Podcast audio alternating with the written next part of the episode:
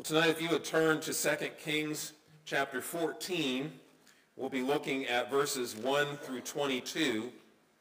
I also want to say I will be referring several times in this sermon to 2 Chronicles chapter 25 as well, because 2 Chronicles 25 actually gives us a more in-depth study on the life of Amaziah, the subject of tonight's text in history. And as we look at this particular passage, I'm going to ask you a question. I often do that. The question tonight is, what are you a fan of? Now, you might have a favorite sports team. Those that go to my house know I have one. You might have a certain hobby. It might be anything from reading to cooking to bowling or to whatever it might be. You might be a fan of a particular kind of food. Maybe you like Italian food or maybe you like sushi or something like that. Maybe you're a fan of those things or a fan of a particular type of entertainment or a particular company or a particular movement in our society, whatever it is. If you know anything about the term fan, fan is short for fanatic. Fanatic, we often say, is someone who is crazy and is sold out or zealous for someone or something. In one sense, God desires for us to be a fanatic, not half-hearted, but devout followers whom the world would consider crazy because we are not half-hearted in doing so, but we are completely devoted to the Lord God. Unfortunately, that is not the case for this king tonight. His name is Amaziah.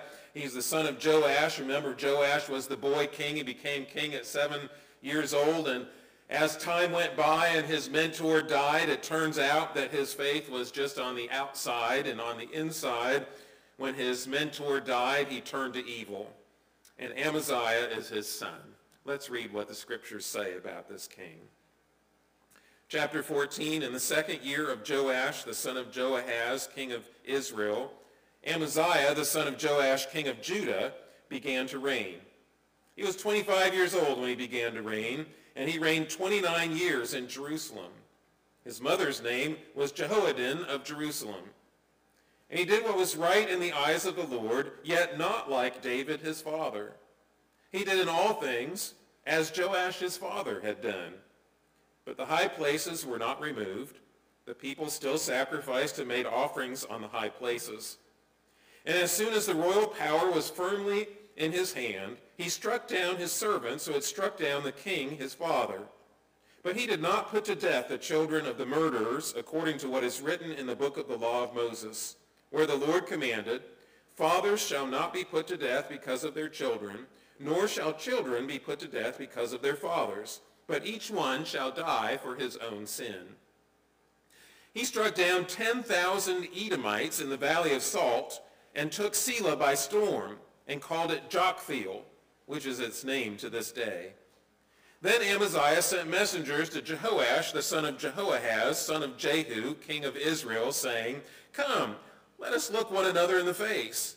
And Jehoash, king of Israel, sent word to Amaziah, king of Judah, A thistle on Lebanon sent to a cedar on Lebanon, saying, Give your daughter to my son for a wife and a wild beast of Lebanon passed by and trampled down the thistle. You have indeed struck down Edom, and your heart has lifted you up. Be content with your glory and stay at home.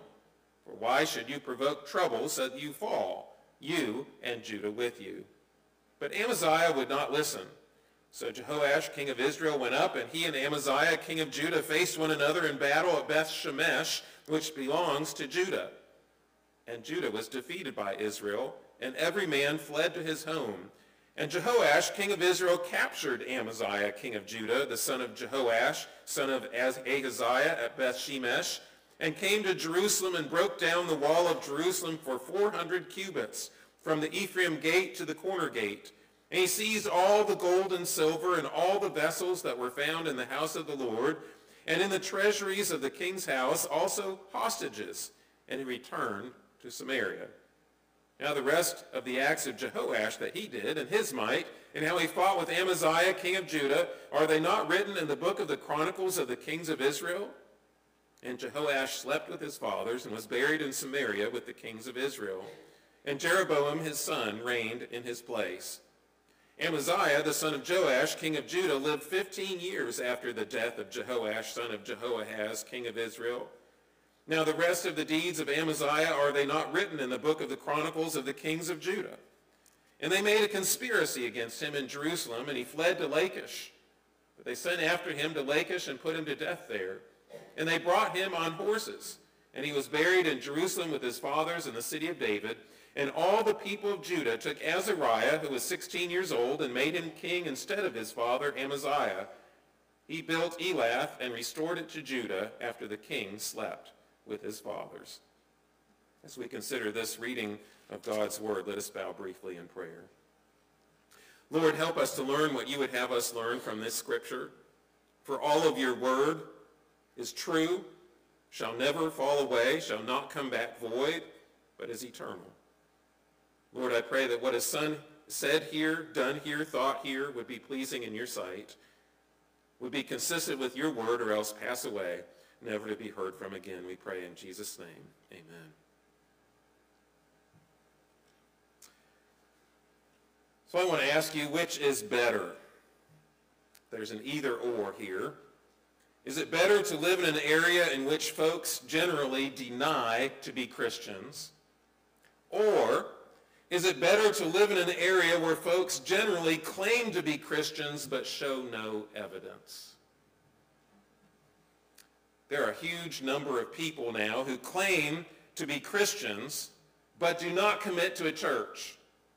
There are a record number who call themselves evangelical Christians but if you were to ask them on any given Sunday, they would come to a higher percentage of saying they did not attend worship than that they did. You would find that they don't know or regularly read the Bible. You would also find that they don't really have much of a prayer life. And then their beliefs, for some reason, don't seem to be consistent with the Word of God. We have Christian institutions we have Christian businesses. We have Christian radio stations. We have Christian schools. We have all kinds of Christian institutions, and many of them are filled with individuals who don't go to worship, don't read their Bibles, don't know the Lord, and don't live a life consistent with these things. There are those who will say, I look at the church and I'm totally blown away by the fact that the church looks no different from the world. Is this what God wants us to be? Just those who have a half-heartedness regarding the Lord and his word? I don't think so. In fact, here we'll find what happens to half-heartedness. In this passage, we'll see Amaziah's half-hearted obedience. We will see his half-hearted victory. And we will look at the half-hearted loyalty of the people to this half-hearted king. First of all, half-hearted obedience. Here's Amaziah. It always sounds so good right at the beginning of the chapter in these three successive kings, first Joash, now Amaziah, later on his son Uzziah. All of them, it gives this little uh, ditty at the beginning. It says, he did what was right in the eyes of the Lord. And we want to say that's wonderful. Here is one of the good kings of Judah. Israel didn't have any of them. Judah just has a few of them. And yet when I open up on my computer a chart from one of the Bible apps of the computer age, I can find a chart of the kings of Israel and Judah, and I can see a list of the kings of Judah, and it has two categories. How did they start, and how did they end? And these three kings, all grandfather, father, son, all three of them, it says they started out good and they finished evil. How can that be? Well, notice what it says here. First of all, he did what was right in the eyes of the Lord, yet not like David his father. He did in all things as Joash his father had done. He was just like his daddy.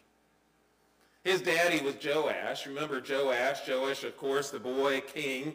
He started out so wonderfully he was involved in reconstructing or repairing the temple and repairing the, the worship process that went on there. They were giving the gifts uh, to the repairing of the temple as long as the mentor that he had, the priest, was alive, then he was wonderful. The people loved him. And on the outside, at least, it looked like he was going to once again turn the kingdom around. But as soon as his mentor died, it became obvious that Joash really didn't believe any of that stuff about the Lord. In fact, so much so that the son of his mentor, a prophet named Zechariah, came to call him out for what he was doing against the will of God, and he had him put to death. This was the example that Amaziah had. Amaziah had this example, and his obedience was just like his daddy. But because it was just like his daddy, we find out it was not like David. David, we're told in Scripture, despite his sin, despite his unworthiness, was still a man after God's own heart. You see, when God sent a prophet to David, David didn't have that prophet killed. David listened to the prophet. His heart was convicted, and he turned from his sin and asked for forgiveness. You see, here, this man did not have the faith of David. He did all things just as his father had done. Of course, what did his father do? Unlike David, his heart was not completely devoted to the Lord. Verse 4 tells us this great warning. We see it again and again, so much so that we might look over it and we might say this is normal for Judah, but it should not be the norm for the people of God. The high places were not removed. The people still sacrificed and made offerings on the high places. In other words, he's saying the high places were not removed. What were these high places? These were the places where they were worshiping, where they weren't supposed to worship, often to gods that had nothing to do with the God of Scriptures. They were to idols, or even if they were not to idols, God had told them at this point in time they were to worship at the temple in Jerusalem with the Levitical priests under the system that God had put in place. But instead, there were those that said, well, I know better than God. I want to do my own thing. The high places were not removed. And what did the people do? They continued to sacrifice there. The sacrifices were, for to be, were to be for the people of God in the place of his choosing so that these sacrifices and the shedding of blood would cover the sins of the people, at least temporarily. And yet these people thought they knew better and could sacrifice in their own way, in their own place. So this king allowed that to take place in his land, even though on the outward appearance he appeared to be following God's way and word doing right things, but in the inside of his country he's allowing syncretism, that is, allowing false religion as well as the true religion. We're also reminded of the trouble of the times. His father, because of the way that he acted later in life, there was a conspiracy against him. The people did not like him, and his own servants put him to death, and that's what put Amaziah into office. And verse 5 tells us, as soon as the royal power was firmly in Amaziah's hand, he struck down his servants who had struck down the king his father. Of course, this is a natural thing to do. Even King David. When the man, the king, the wicked king, the one that was rebelling against David's anointing, uh, the son of Saul, when he rose up and he was assassinated, even though David knew God had anointed him king, yet he said, how dare you strike down the Lord's anointed? And so he put to death those who had struck down the king. So here's the right thing to do. He did not put to death the children of the murderers according to what is written in the book of the law of Moses, where the Lord commanded, this is from Deuteronomy 24, 16, Fathers shall not be put to death because of their children, nor shall children be put to death because of their fathers, but each one shall die for his own sin. Ezekiel 18 also gives us that principle. You won't die. You won't be responsible before God for the sins of your children or the sins of your parents. It's only your sins. So on this outward adherence to the law, Amaziah then is doing what looks to be a very good thing.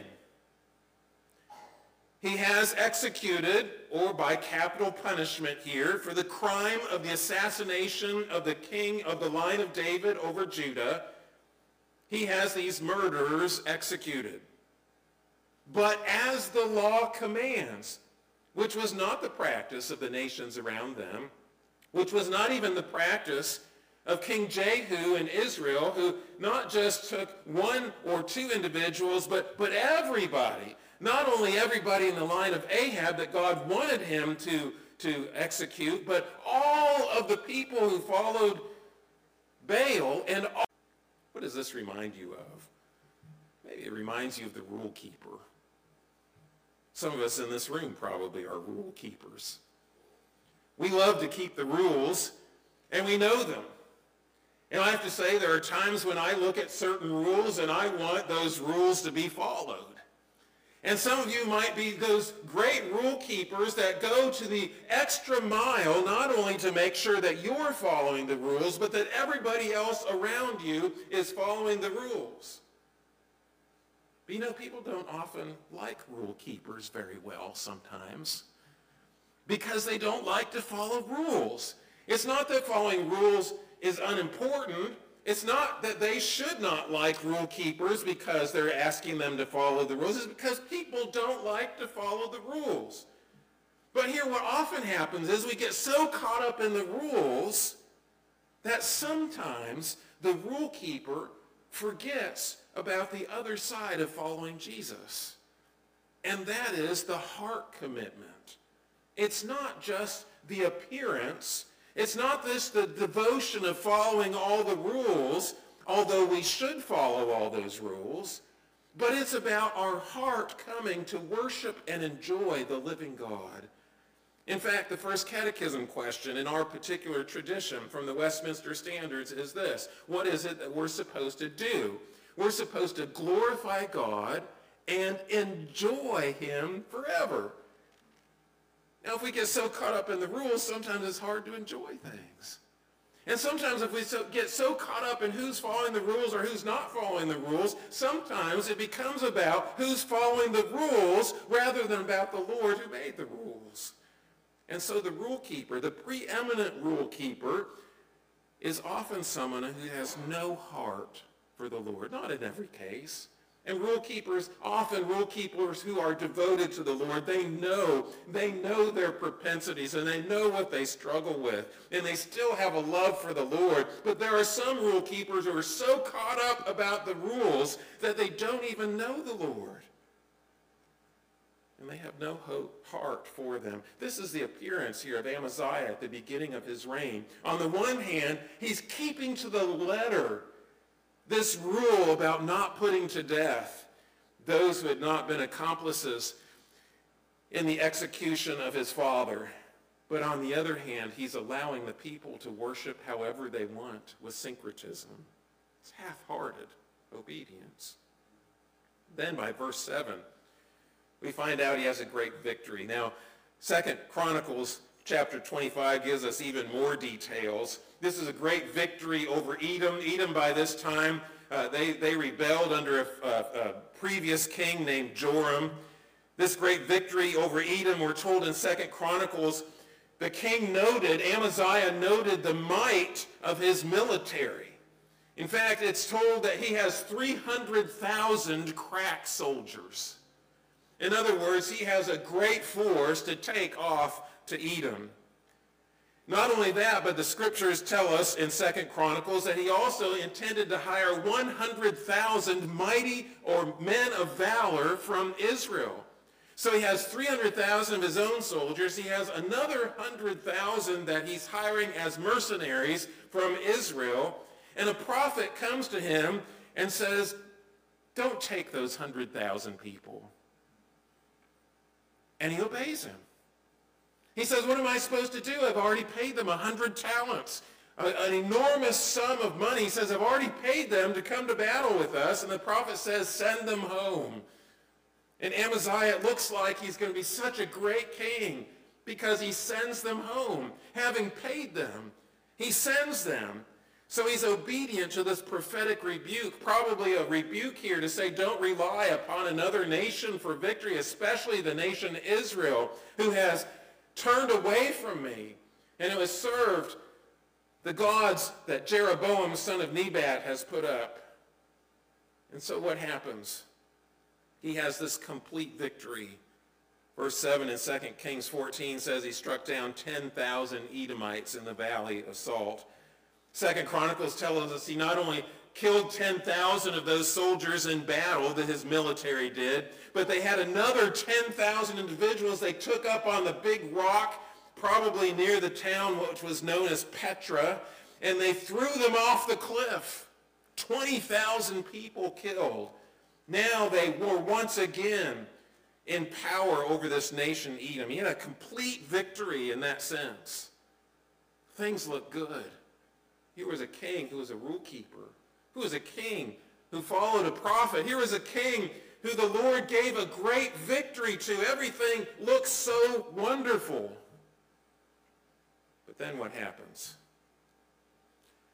Verses 8 and following, this big section of the life of Amaziah tells us there was a great humiliation before Israel. Why? Well, here were the reasons for the hostilities. The first was there were hostilities by provocation. Why did he just suddenly decide he wanted to fight Israel? He had tried to hire them before.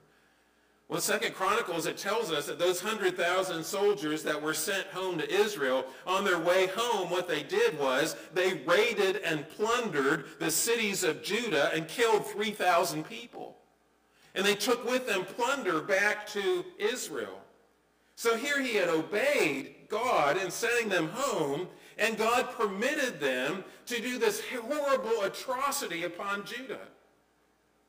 So there's this provocation of the plunder by these mercenaries. And then when he decided he was going to do something about it, he went to the king of Israel and he says, let's face each other face to face. This was basically saying, let's go to war. And of course, Jehoash is the king by this point. He's no saint either. He's someone who is rather insignificant as a ruler.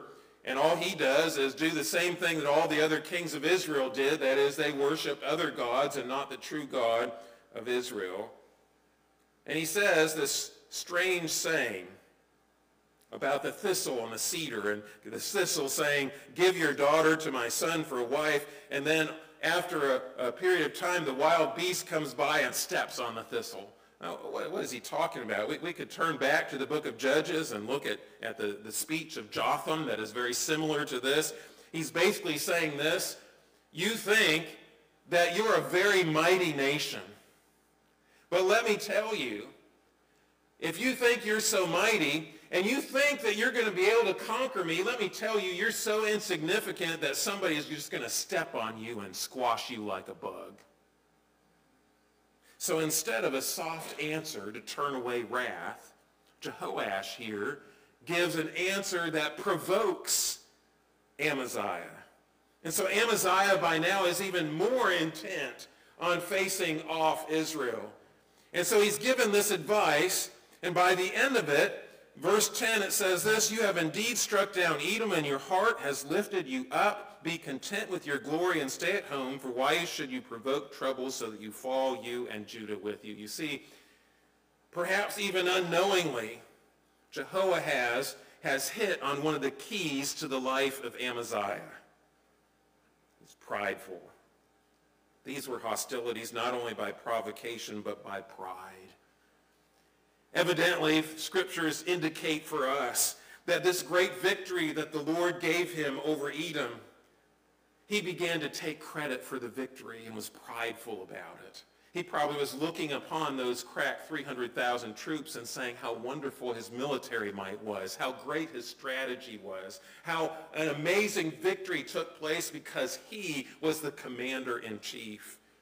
He was taking credit for the victory, but the other thing that we're not told in 2 Kings and we're told directly in 2 Chronicles is this. When he had the victory over Edom, he went and he took the gods of Edom and he set them up in Judah and worshiped these gods. In fact, Second Chronicles, we're told that a prophet was sent to Amaziah saying, here these gods could not save their own people. Why are you coming and setting them up and worshiping them as your own gods? And we are reminded here, as he turned to these gods of Edom, the hostilities of this war coming up were, as it says, of God. They were by punishment.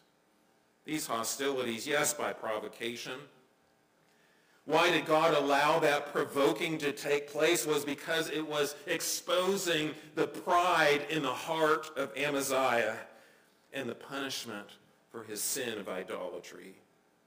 And of course, what were the results? He's defeated. It's a humiliating defeat. Not only is he defeated, they capture Amaziah and they bring some other hostages with them. You know, this is one of the, the unique times up to this point, the first time that anybody in Judah goes into exile anywhere. Here it's the king and some others going to exile just to Israel here in the north. And they're plundered.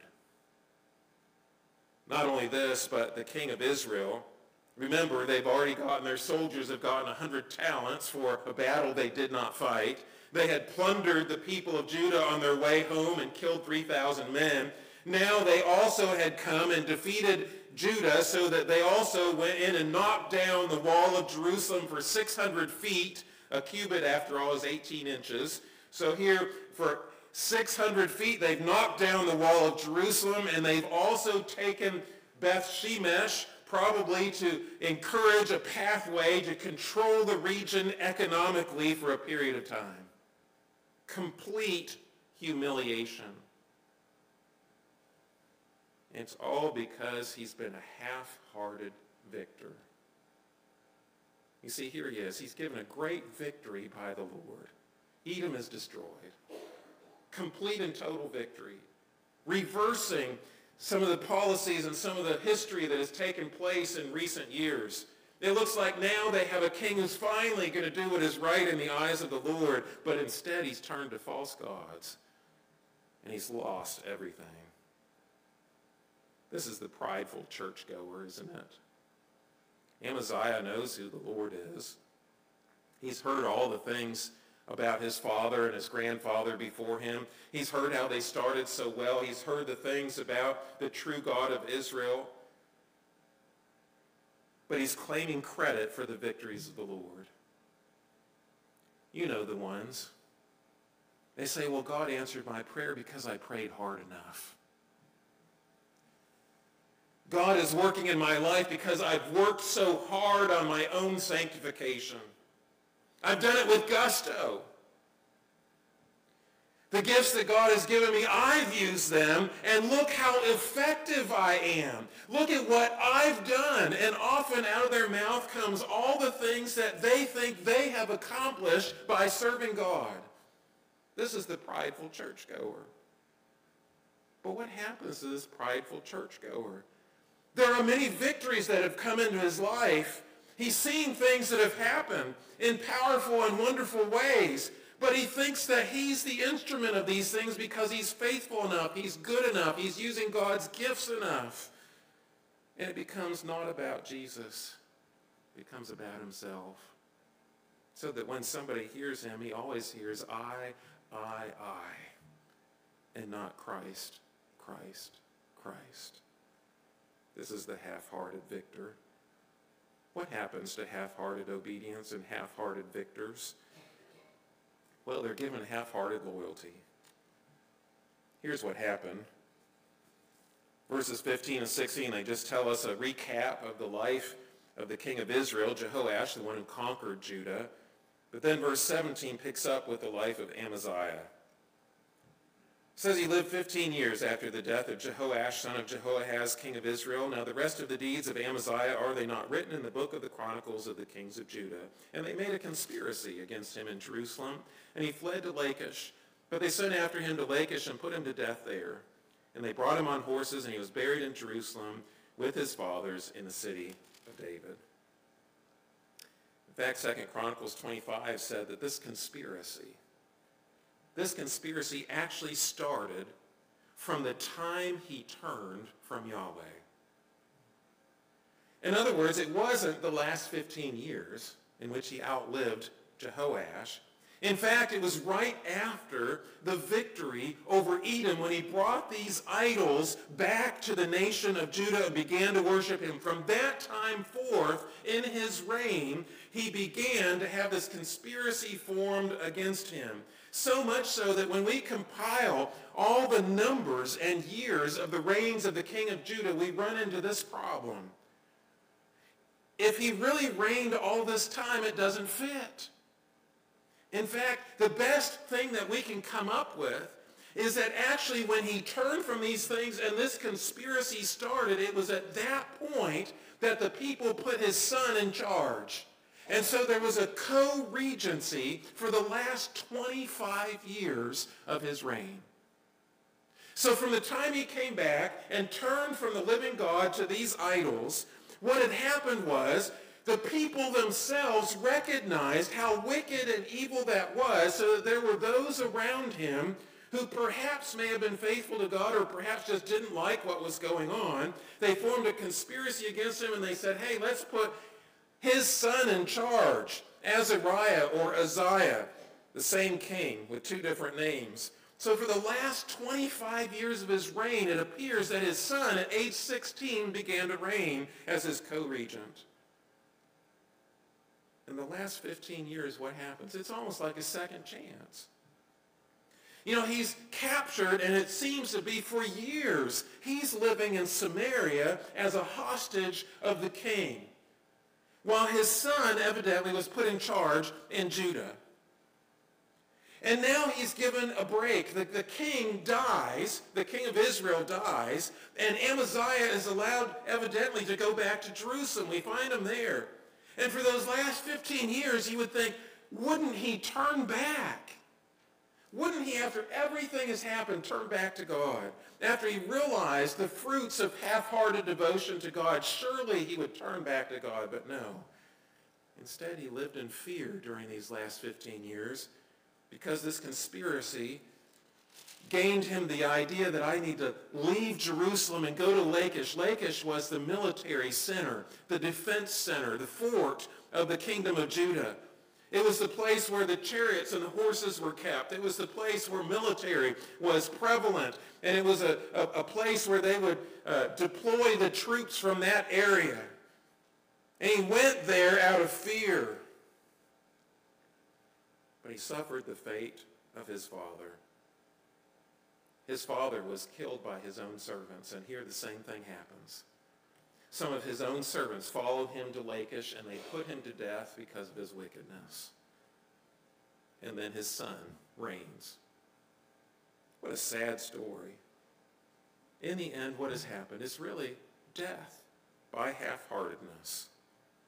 And I thought here, what was that like? Maybe it's like the saint by inheritance. The guy who believes he's saved because his parents were saved. You know how it is. They rely not upon their own walk with the Lord, not upon their own personal repentance and faith in Jesus Christ. They rely upon the faith of their fathers. They Say, well, my, my parents were Christians. I grew up in the church. I have all the privileges of the church. I wasn't ever anything except a Christian. And so therefore I know that I have no things to worry about in the end because of the faith of my parents and my tradition and my heritage, I will be saved the saint by inheritance will get exactly what he deserves. It won't be the fate of conspiracy that kills him. It will be the fate for all those who don't truly believe in Jesus Christ. You see, what do the scriptures tell us about our faithfulness, about half-hearted devotion? It tells us that we should love the Lord our God with all our heart, soul, mind, and strength. It tells us we're to be a new creature in Christ. We're to have a transformed mind. Our actions are to be redeemed so that but wholeheartedness only empowered by the Holy Spirit because we cannot be wholehearted without the Holy Spirit. We will always struggle with a divided heart because of our sin nature. But in the end, our commitment is to the Lord, is to him because he has saved us. Let's bow in prayer. Father, I know there are many times in my life someone could have looked at me and said, you are just a half-hearted, half-devoted follower of Jesus. Lord, change my heart. Lord, we pray that you will help us to be fully committed to you, to be those who want to come to worship you, to be those who want to be in your presence, to be those who give the credit of all things to you and not to ourselves. Lord, help us not to have pride. Help us, Lord, not to be those who are simply rule keepers but not heart-devoted followers. Help us, Lord, to be devoted to you, for you are the God of the universe,